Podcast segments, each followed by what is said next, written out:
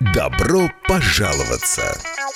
Я хотела спросить, э, вы слышите меня, да? Да, Да, добрый день. У меня такой вопрос. Я хотела задать вам вот один вопрос. Здравствуйте. Я по такому поводу... Каждый понедельник. По сути вашего вопроса, первое, Пожалуйста, да, ответьте на вопрос, почему такой закон принят? это уже не соблюдение строительных нормативов. В 10 утра. Утро. Господин Сидорко, не могли бы вы э, разъяснить проблему проверки счетчиков? Здрасте, вот вопрос такой. У нас два подвала идут параллельно, да? И два входа в них. Обстоятельные ответы А как? Вы не могли бы нам посоветовать? Я могу нам это очень коротко сказать, что на коммунальные вопросы. очень сложный вопрос. И это вопрос, наверное, не домоуправления и даже не жильцов. Я понял вопрос. Спасибо. В законе написано очень четко. Председатель правления Центра собственников квартир Сергей Сидорко. Но вопрос у меня будет господину Сидорку. Я могу его задать? Не было ни одного случая, когда долги просто. У меня к вам вопрос. А к кому вы хотите предъявлять претензии? В программе «Добро пожаловаться». Ну, таков наш закон. Э, Всем еще раз доброго дня. Начинается программа «Добро пожаловаться». Как всегда, с нами на прямой связи председатель правления товарищества Центра консультации собственников квартир, председатель кооператива БАКа-2 Сергей Сидорко. Здравствуйте, доброе утро. Доброе утро. Я напомню, телефоны прямого эфира 67212 939, 67213 939. Эм, ну и писать нам нужно, мож- можно и можно на WhatsApp. Ваши вопросы задавайте на номер 2306191. 2306191. Ну и давайте, может быть, начнем с э, ну, новостей. То есть я я посмотрел тут новостные ленты, что э, какие сюрпризы, в общем-то, нас, нас ожидают в ближайшем будущем. Саддл и Стейклс эм, заявляют, что существенно, ключевое слово даже существенно, повышает тарифы на 75% на передачу электроэнергии. Э, Ну вот в статье сообщается, что для домохозяйства, которое вот потребляет ну, до 100 киловатт в час мощностью, э, это означает дополнительно до 100, ки- 100 киловатт-часов в месяц. Это повышение тарифа составит где-то 6-8 евро. Э, Ну вот, не знаю, можно ли как-то это прокомментировать, рост цен, куда дальше, что делать? Цены растут. Ничего ты не сделаешь, цены растут. Все пользуются моментом, повышают цены. Только-только начали какие-то там мелкие подвижки по обязательной компоненте, теперь возрастает стоимость передачи электроэнергии. Ну, Я не знаю, кто тут что может сделать. Тут никто этим вопросом в государстве не занимается. На уровне частных рассуждений это решить невозможно. Это должна быть какая-то политика. Ну и еще вот одна сразу вот тоже новость, э, которая показывает, в принципе, вот глубину проблемы. Э, Избавляются, латвийцы избавляются от квартир. Э, Очень резко падают в стоимости из-за того, что очень много квартир появилось на рынке. Вот в преддверии зимы э, латвийцы избавляются от больших квартир, от, э, ну вот, может быть, от у кого-то, если есть несколько квартир, становится невыгодно их содержать. Может быть, кто-то пытается большие квартиры продать и приобрести маленькие квартиры. Э, Вот это вот тоже, если можно, несколько хотя бы слов. Ну, скорее всего, это спекулятивные вещи, потому что, скорее всего, избавляются от квартир, которые были в свой момент приобретены как в качестве инвестиций. Есть для, получи- для сдачи в аренду или, там, я не знаю, как способ сохранения денег и так далее. В данный момент, конечно, коммунальные платежи будут возра- возрастают и будут еще возрастать. И не- не- нас ожидает в коммунальных платежах значительный прирост стоимости обслуживания жилья в связи с введением новой минимальной зарплаты. И э, я думаю, что многим, кто просто держал квартиру либо про запас, либо в качестве инвестиций, тут надо еще смотреть на то, что находит, какая ситуация на рынке аренды жилья.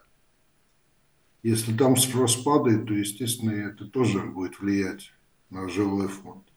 Но нехоро- нехорошие времена наступают. Э, Да, вот потому что с арендой жилья действительно, может быть, те, кто э, приобретал, э, скажем, ну вот квартиры с целью их сдачи затем в аренду, ну, в принципе, сейчас тоже испытывают сложности, потому что ну, представим себе, если вдруг квартира пустует, ну, по какой-то причине вот не нашлось на нее спроса, она ведь приносит сразу же очень, очень значительный внушительный убыток. То есть это и коммунальные все платежи, и за отопление, и даже если там никто не живет, не включается свет, не льется вода, но все равно за отопление нужно платить. У нас, между тем, есть звонок 67212 93 Здравствуйте. Э, доброе утро. Вопрос господину Сидорко, вы все знающий. Вот этот несчастный мусор и, и как бы и бессовестные, невоспитанные люди. Вот наши контейнеры, они стоят, конечно, в очень неудачном месте и не можем найти более удачного. Есть контейнеры, ну, для бытовых отходов, это понятно. Э, есть там, эм, есть контейнер опять для стекла. Ну, он был закрыт на замке, но бомжи, как всегда, открыли там чего-то, искали. И сейчас там наши нерадивые соседи, и даже и, и, и близкие, и дальние, э, он им самый удобный, они как быстрее, э, ну, набросали там мешки бытового мусора в этот контейнер. Мусорщики смотрели, они, ну, как бы не вывозят, не знаю, они на э, что, они вот э, как или будут вывозить, как они будут считать, как бытовой мусор, естественно, не, не стекло, или они вообще не будут вывозить, нас оштрафуют. И как нам быть, кто должен там, может, выгрузить, перегрузить, кто, кто это должен делать, потому что, ну, никто ничего. Спасибо. Ну, Проблемы две вы обозначили. Первое – это то, что вашим контейнером могут воспользоваться чужие люди. Мы это неоднократно вы обсуждали, что против природы ничего ты сделать не можешь, если тебе и э, в данном случае людей заставить ходить длинными путями тоже мы не можем. Здесь решение только одно. Должны быть контейнеры установлены централизованно и для всех и плата, система оплаты должна быть изменена. Тогда эта проблема решится. Вторая, да, есть проблема в том, что люди зачастую по непонятным даже, я скажу, причинам начинают швырять мусор во все подряд контейнеры. И в этом случае создается проблема с тем, что, ну, я не знаю конкретных условий между вашим поставщиком услуги по вывозу мусора и вами – у нас, допустим, если контейнер не заполнен не тем, чем положено, то они берут, как они вывозят, но берут, как правило, плату как за вывоз э, э, бытового мусора. Причем там плата идет так. Сначала приезжает машина, которая приезжает за сортировкой, она уезжает пустая за подъезд, мы платим 9 евро с налога, плюс налоги за то, что она подъехала и убедилась, что там не, не квалифицированный мусор. Потом приезжает машина, которая забирает уже как бытовой мусор, и мы платим уже как за полноценный контейнер с бытовым мусором. Как в вашем случае, это надо смотреть в договор, как это предусмотрено. Угу. 67 212 93 9, 67 213 93 9. Телефон. У нас, между тем, вот с прошлого, с прошлой программы остался один вот вопрос недоотвеченный, недоозвученный. А, значит, вопрос господину Сидорко. Где и как можно узнать о планируемом аукционе квартиры в многоэтажном доме, в которой умер владелец и у которого нет родственников? Ну, у нас в прошлый раз была вот эта тема, что остаются иногда такие выморочные квартиры, которые переходят в собственность государству. А вот каким образом можно узнать про этот аукцион и в нем поучаствовать, например? Вот сейчас я так сходу не отвечу, но это судебный исполнитель выставляет на аукцион судебный исполнитель. Надо смотреть, наверное, в, на сайте Министерства юстиции, как, как эта процедура проходит. Я сейчас не отвечу, как можно узнать о таком аукционе.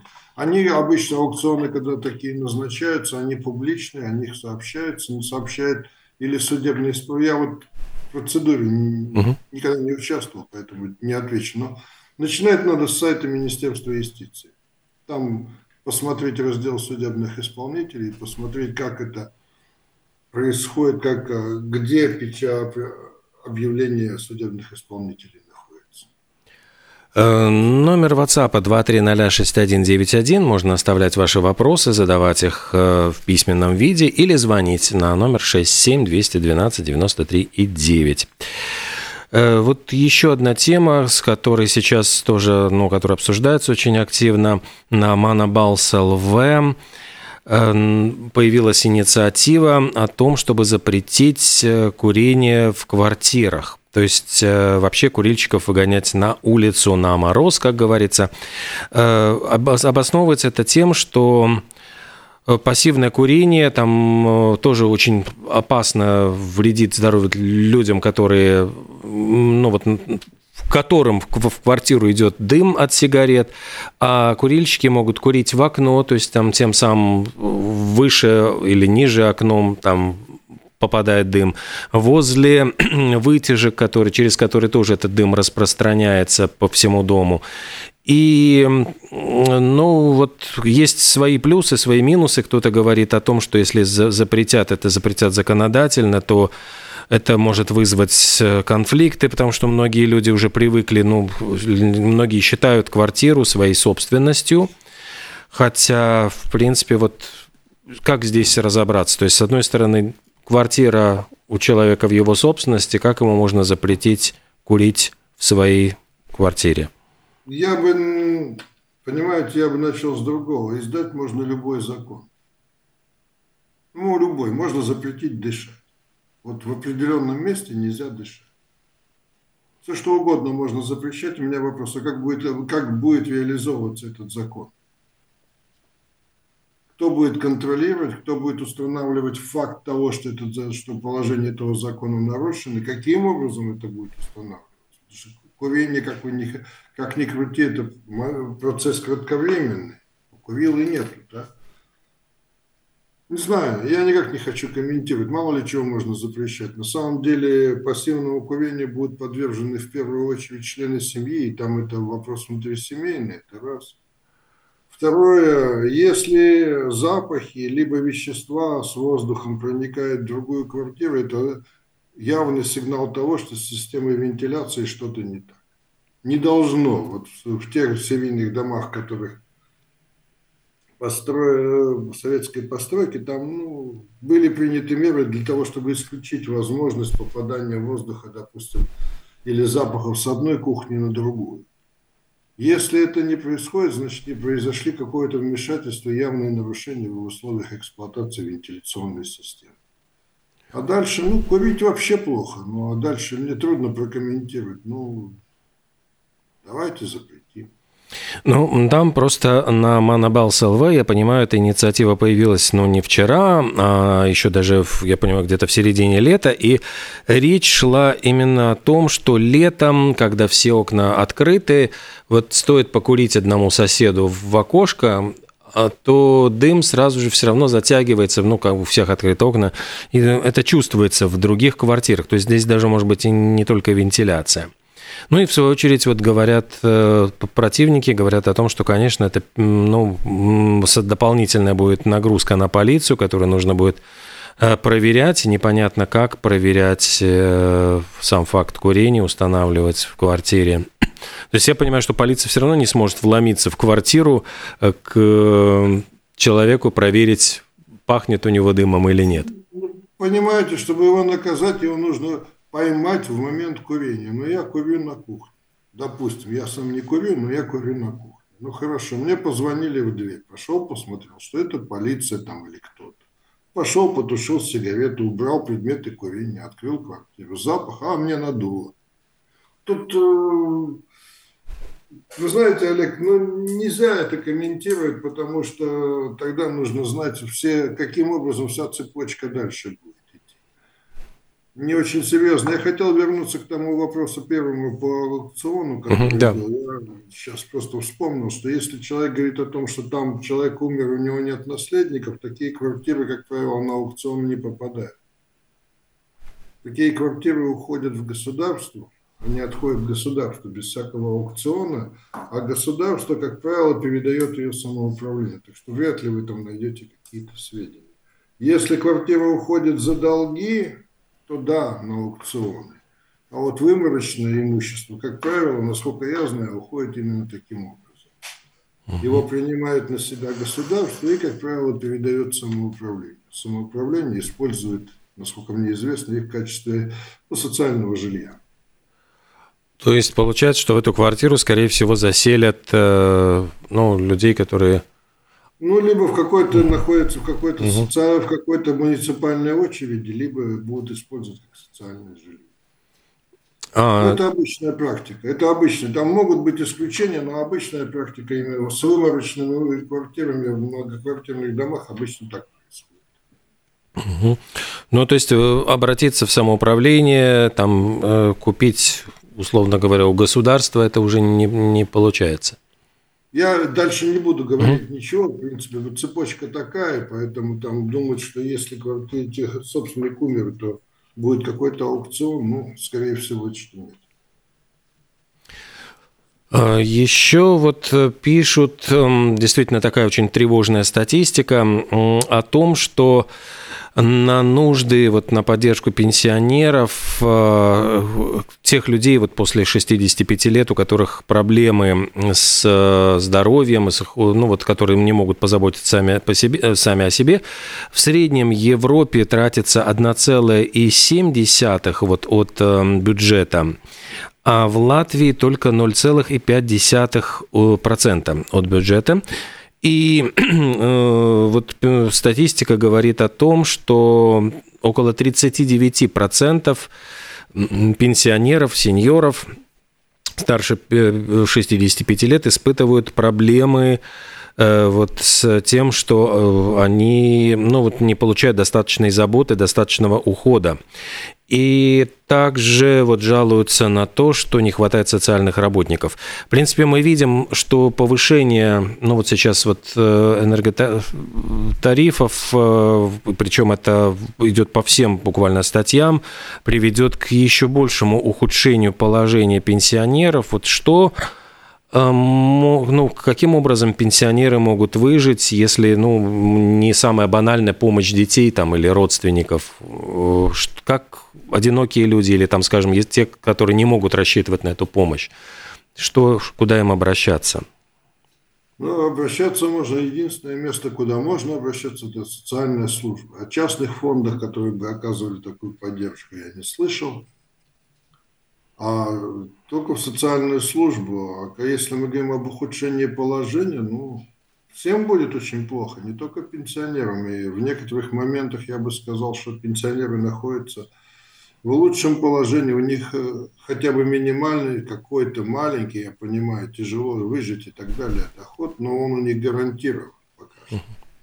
А есть куча семей, которые вообще лишатся любого дохода. Это первое. Второе, что что я вижу в отношении пенсионеров резкое подорожание медицинских услуг. Mm. Вот это вот может быть еще очень сильным таким фактором, который будет влиять на пожилых людей и людей с ослабленным здоровьем. Потому что из-за всего этого кризиса все-таки ощутимо растут услуги медицины. Особенно если ты идешь, тебе по-срочному нужно попасть к какому-нибудь медику, и ты не можешь попасть по ну, скажем, по государственным квотам. А обычно это так. Если болит условно зуб, то ты можешь записаться к бесплатному врачу на, через полгода. И вот это вот очень сильно тоже будет влиять на состояние, психологическое состояние, физическое состояние людей пожилого возраста, на мой взгляд. Ну и получается, что тут э, им, ну, единственная, единственная возможность обращаться в социальные службы и э, да, рассчитывать социальные на... службы, да. Единственное, больше я не знаю, где еще подсказать. Но там тоже очень жесткие условия. Не должно быть никакого другого имущества, должно быть имущество в ограниченном объеме, не должно быть накопления на счету и так далее. Там начинается очень много, очень много факторов, которые могут повлиять, будут с вами там разговаривать о присуждении каких-то денег или не будут. Но это уже отдельная тема разговора социальными Ну да, это, ну, я просто вот ее затронул именно потому, что сейчас они тоже оказываются вот в таком уязвимом положении в связи с общим они ростом. всегда были, но коммуналка, да, коммуналка сейчас растет, ну, я скажу, растет и будет расти, судя по всему, ну, безжалостными темпами. Сейчас же опять Rīgas Siltums объявил о том, что он повысит еще тариф. Я думаю, Rīgas ūdens подсуетится тоже к Новому году, еще больше тариф. И Лат, да и поставщики самой электроэнергии тоже, наверное. Ситуация крайне... Я, я считаю, что ситуация крайне тяжелая, она еще далеко не достигла пика. Как, да, вообще это, ну, может э, самое такое тяжелое время быть э, конец зимы? Не знаю, мы же не трогаем еще вопрос продовольствия. Продовольствие тоже успевает очень быстренько. Mm. Трудно очень. Мне хотелось бы даже углубляться в эту тему. Посмотрим, как мы... Я надеюсь, что мы выживем. Но... Mm-hmm. В принципе, это кризис, который, где уже давно социальный кризис грозит, и давно уже государству надо было вмешаться. 67212 939 67213 939. Еще раз напомню, номер WhatsApp, куда можно присылать ваши вопросы. 230 6191. 230 6191. Ну вот в прошлый раз мы так очень долго много говорили о мусоре. Действительно, вот э, есть ли все-таки надежда на то, что, может быть, новые власти, не знаю, когда вот доберутся до этой проблемы, чтобы решить вопрос с мусорными контейнерами, потому что мы видим, что э, проблема разделения мусора, она будет очень и очень... Сейчас ну, примем сначала звонок. Здравствуйте. Здравствуйте. Скажите, пожалуйста, почему своевременно не вывозится листва и особенно негабаритный груз и хлам и утварь? Потому что улицы вы, выглядят очень безобразно города. Ну, вывоз мусора, такого мусора, это обязанность управляющей компании. Это надо задавать вопросы, почему они. Я не видел бы, я, я не вижу причин, почему он не, воз, не вывозится, кроме одной, то что либо не заказан вывоз мусора, либо еще ждут чего-нибудь, там, допустим, с листвой, листвой можно ожидать еще, что не везде успели убрать всю листву до конца. Несколько раз заказывать вывоз, это тоже денег стоит. А насчет крупногабаритного мусора, ну вот я не знаю... Его обязаны увозить. Его обязана управляющая компания должна организовать вывоз. Здесь препятствий каких-либо для вывоза мусора, кроме денег и заказа нет. Закажите, вывезут. От кого должна исходить инициатива? Это ну, должны все... Это, это, это управляющие. Но чтобы к ним обратиться, нужно собрать там какое-то количество голосов или может просто... Нет, это, это, это, все, это все регламентные работы, которые описаны в нормативных актах и Тут э, я, я, я, я, я не понимаю, почему, допустим, так. У нас, допустим, обычно в домоуправлениях есть день вывоза крупногабаритного мусора. И раз в неделю подъезжает машина и убирает. Почему нет, ну, трудно сказать. Если это общегородские территории, то, наверное, вопрос к властям городским. Почему? Потому что я тоже, вот, мне всегда возникает вопрос, я каждый день проезжаю через привокзальную площадь, почему вдруг на привокзальной площади всегда переполненные мусорники, их никто не убирает, вокруг них валяются. Центр города, лицо города, грязюка. Это считается как раз общегородское... Э, да, это, это как раз таки такое публичное место. Угу. Ну вот возвращаясь к мусору, вот сама проблема, ведь действительно, когда, если мы, я понимаю, что разделение мусора, это будет уже какая-то, ну вот константа, к чему мы должны будем идти, и э, назад не будет никакого хода. А э, речь идет о том, что действительно людям неудобно, не всегда удобно, если мы начинаем вот растаскивать эти мусорники по разным местам, э, выносить этот мусор, чтобы делать какой-то крюк специальный или там, ну то есть вот почему нельзя сделать это гораздо более удобным, чтобы вот были на, в микрорайоне такие площадки, с, с несколькими контейнерами, которые не были бы растасканы по углам, а в одном компактном месте всем было бы удобнее. Ну, потому что у нас микрорайоны состоят как не лоскутное одеяло. В принципе, у нас делегирование полномочий какое? Государство поручило заботиться о э, ну, обработке и обслуживании ну, бытового мусора самоуправления. Самоуправление возложили это все на жителей и на управляющую компанию. Ну, естественно, что если стоять 4-5 дома, домов в одном углу, и там один обслуживается РНП, другой БАКа, и два, третий там общий Бедвиба, четвертый еще кем-то, то мы никогда не сможем сами между собой договориться об создании единой площадки. Ну, не сможем, потому что там сразу возникает вопрос справедливого деления платежей, частоты вывоза, и это никогда не договориться. Значит, на самом деле, должно, если мы хотим порядка в этом вопросе красоты, порядка и нормального организации процесса, значит, должен, должен этим заняться кто-то, кто стоит выше этих разных э, организаций. Значит, это самоуправление, либо лицо, которое оно уполномочит на одно, на крупный либо район, либо на весь город. Вот тогда можно наводить порядок. Угу. Ну и примем звонок. Здравствуйте, доброе утро. Говорите. О, доброе утро. А, вы знаете, вот интересно, сколько лет уже длится эта мусорная эпопея? Года три, наверное, или сколько? Как только появилась э, новая дума. Мне кажется, это мертворожденная идея. А она невыполнима вообще.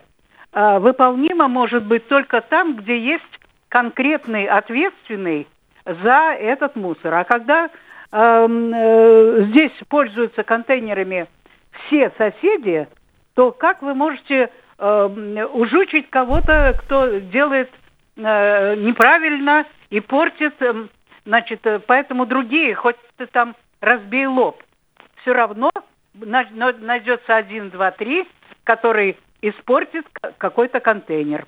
И Дума делает э, разные, э, значит, там э, фантазии свои. И, по-моему, задача у нее только, знаете, по поговорке, важно кукарекать, а там хоть и не расцветай. Спасибо, всего хорошего. Спасибо, да. Мне трудно что-либо дополнить. На самом деле проблема надуманная, она во всем надуманная, потому что вся эта реформа, напомню, затевалась еще при старой предыдущей Думе, но с подачи определенных государственных регулирующих органов с требованием ввести конкуренцию или убрать конкуренцию, я уже не помню, но что-то там было связано с конкуренцией. Ничего хорошего из этого не было и не получится, пока не будет этот весь процесс отдан в одни руки, причем на очень долгое время. Жесточайшим контролем со стороны властей и на долгое время, потому что то, о чем мы говорим, помимо всего прочего, требует еще очень крупных капиталовложений, чтобы это привести в порядок. Ох, тут э, пришел такой, ну, я не знаю, вопрос-комментарий. Значит, государство должно ли предпринимать меры, чтобы население не лишилось собственных квартир в период кризиса или нет? Ну, то есть, вот э, речь ведь идет действительно о том, что не только пенсионеры, но вот мы говорим о том, что если вдруг работы лишаются там оба члена семьи, и просто вот начи, ну, наступает этот кризис неплатежей, и в результате подают, если в суд на собственников квартиры, и, в принципе, вот они рискуют лишиться квартиры, что вот, если это примет массовый характер, вот государство где, с какой стороны здесь обозначено? Да, но это уже будет поздно. Если возникнут долговые обязательства, с какой стороны туда может вмешаться государство? Государство должно было уже полные силы работать в этом направлении в части регулирования тарифов, в части, в части ограничения рынка. Скажем, грубо говоря, то, что вот я читал, и то, что там многих удивляет экспертов, это то, что В Латвии электроэнергия ТЭЦ производит, она производит на газе купленном, ну, я не знаю по каким ценам, но продает эту электроэнергию не внутри государства, а продает ее на бирже. То есть на самом деле получается так, что, возможно, благодаря каким-то контрактам в Латвии имеются запасы дешевого газа, из него производится электроэнергия, и как рынок, естественно, требует максимальной прибыли, значит, и продается эта электроэнергия, произведенная из дешевого сырья, относительно дешевого сырья, туда, где она будет получить максимальную цену. Я не знаю, насколько эта схема, там, то, что я сейчас излагаю, я читал ее в газете, насколько она там действительно соответствует э, жизни, но такие вещи, наверное, если мы имеем генерирующие мощности, то, наверное, которые, причем собственником которых является государство в значительной степени, государство, наверное, должно было начать думать в первую очередь о своем населении, а не о том, чтобы удовлетворить бизнес-потребности предприятия. Таких моментов очень много. Тоже та же самая минимальная зарплата. Но введение минимальной зарплаты вроде бы со стороны политиков это такой жест невиданной щедрости. Ничего подобного. Только ухудшение ситуации. А откуда деньги взять? Ну, скажем, в нашем домоуправлении – Э, в структуре затрат именно зарплата составляет порядка 90%. От всех, от всех затрат, ну, от, от того продукта, который мы производим, у нас все основано на труде. У нас нет ни механизмов, ни станков, ни производства. Ну и хорошо, но сейчас они поднимают зарплату, значит, я автоматически должен, соблюдая законы Латвийской Республики, я должен поднять зарплату на 25%. Mm. Соответственно, если мы говорим о, скажем, о другом, о других видах бизнеса, то же самое произойдет. Либо ты должен уйти в тень, куда-то спрятаться, либо закрыться, либо ты должен повысить цену. Откуда ты ее возьмешь? У бизнесменов еще хуже. У них же нету моментальной реакции. Ты сегодня поднял зарплату, произвел по дорогой цене продукцию, а у тебя-то оборотные средства состоят из предыдущего объема реализации, там не было такой зарплаты, значит, у них начинает появляться разрыв, и это очень тяжелые вещи. Поэтому я не знаю, насколько это обосновано, и что от, этой, от этого повышения минимальной зарплаты останется у людей в кармане. Боюсь, что ничего. Хотели увеличить доходы, надо было повысить необлагаемый минимум. Вот вам те же самые 20 с лишним процентов – добавки в бюджет малообеспеченных людей. Ну, поэтому это очень сложно. А, еще один звонок успеем принять. Здравствуйте. А, прошу прощения. Я недавно слышала, день или два назад, а, в, по радио, по ЛР-4, что наш господин президент, который подписал этот закон про минимальную зарплату, теперь уже как бы слегка, ну, грубо говоря, попятился Э, может быть, ему уже э, объяснили как следует, что это нехорошо, что это э, вред и так далее. И он теперь, как говорили по радио, предлагает Сейму там и пересмотреть и под какими-то, может быть, а, ну, оговорками, значит, как-то изменить вот этот закон или вообще убрать его о минимальной заработной плате. Конечно, ерунда. Всего хорошего. Угу. Я не знаю, не буду комментировать эту новость. Я знаю так, что если закон принят, то его обратную силу ему включить практически невозможно. Потому что сейчас все уже начинают предпринимать меры на то, чтобы реализовать этот закон. Ну, не знаю, не буду комментировать, ничего не знаю. И действия президента, его, степень его влияния на это мне тоже не Э, так, пришло еще к нам сообщение, значит, вопрос. Э, если многоэтажный дом перешел от одной управляющей компании к другой, как забрать накопление на ремонт от старой управляющей компании передать новой, если это не происходит автоматически? Как доказать, что эти накопления вообще есть, что деньги собирали, а ремонты еще не проводили? Ну, так сразу и не ответим. На самом деле, если при, при передаче от дома от одной управляющей компании к другой управляющей компании, должен быть, а это в том числе и передан финансовый отчет о средствах, которые передали собственники квартиры, которые э, управляющая компания, согласно этого отчета, свободные деньги должна передать. Другой вопрос, что деньги, понятие денег немножко растяжимое. Допустим, если... Трудно, мне трудно ответить. Сегодня этот механизм не отработан до конца. То есть дальше там только возможен судебный процесс. Если не будет добровольной передачи, только судебный. Угу. Ну, здесь действительно там такая непонятная может быть вещь, потому что могли откладывать деньги на какой-то нам большой ремонт, а в результате они зависли. Так. Ну, они зависнуть не могли, Олег, ну. потому что на самом деле если все нормально, то управляющая компания ежегодно обязана отчитываться и дает инфо- официальную информацию. Mm. У вас накопительный фонд столько-то денег по учету, я подчеркиваю, по учету.